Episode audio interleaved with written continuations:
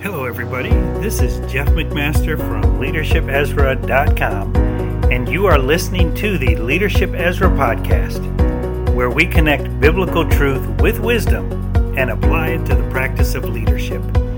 If you love Jesus and have been called to lead, I invite you to join me as I connect the dots of faith, wisdom, and leadership.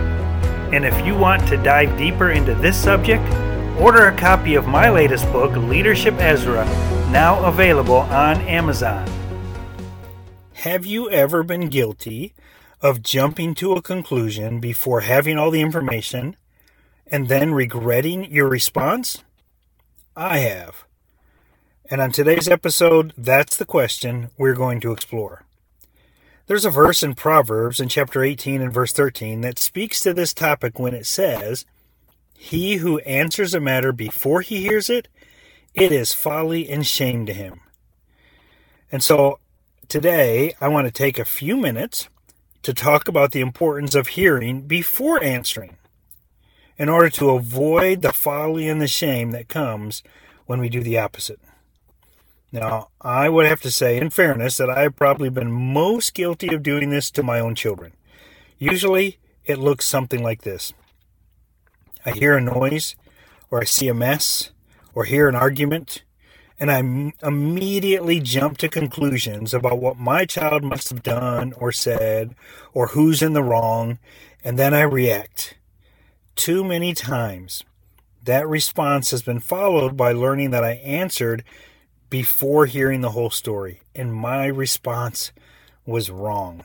So that's humbling because then at that point in time, you have to apologize to your kids. I had to apologize to my kids and, and, and make things right again. And so, a great example of this for me is one that was carried out by my father to me when I was a young teenager, and one that I would tease him about for years afterward. In this situation, my, at the time, elementary school age sister was playing with her dolls and her dollhouse and asked me to play with her, with her and with her dolls. I was doing something else at the moment, so I told her I couldn't. Well, unbeknownst to me, she then went to my dad and told him a story of how I had said very mean and hurtful things to her. He came into the room and proceeded to give me a painful consequence. Meanwhile, I have no idea what's even going on. I just know that I'm getting in trouble and I don't know why and he gives me a painful consequence. It was only afterward that he heard my side of the story and had to apologize for reacting wrongly to me.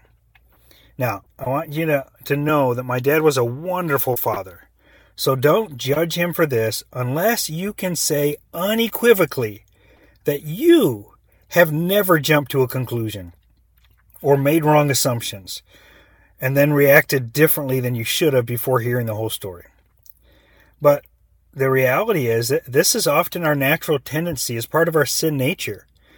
And it takes intentional work to exercise the discipline of seeking the whole truth and getting the full story. And that's what we should be doing in every context and in every situation.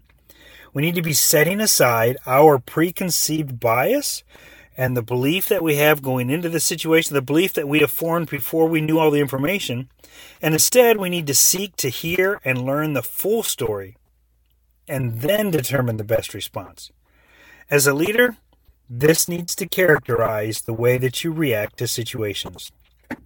Now, I know that there are situations that require a quick and decisive response, but hopefully, your leadership experience has equipped you to be prepared to respond to those kinds of situations out of your breadth of leadership growth and experience when you don't have time to gather more information in the moment.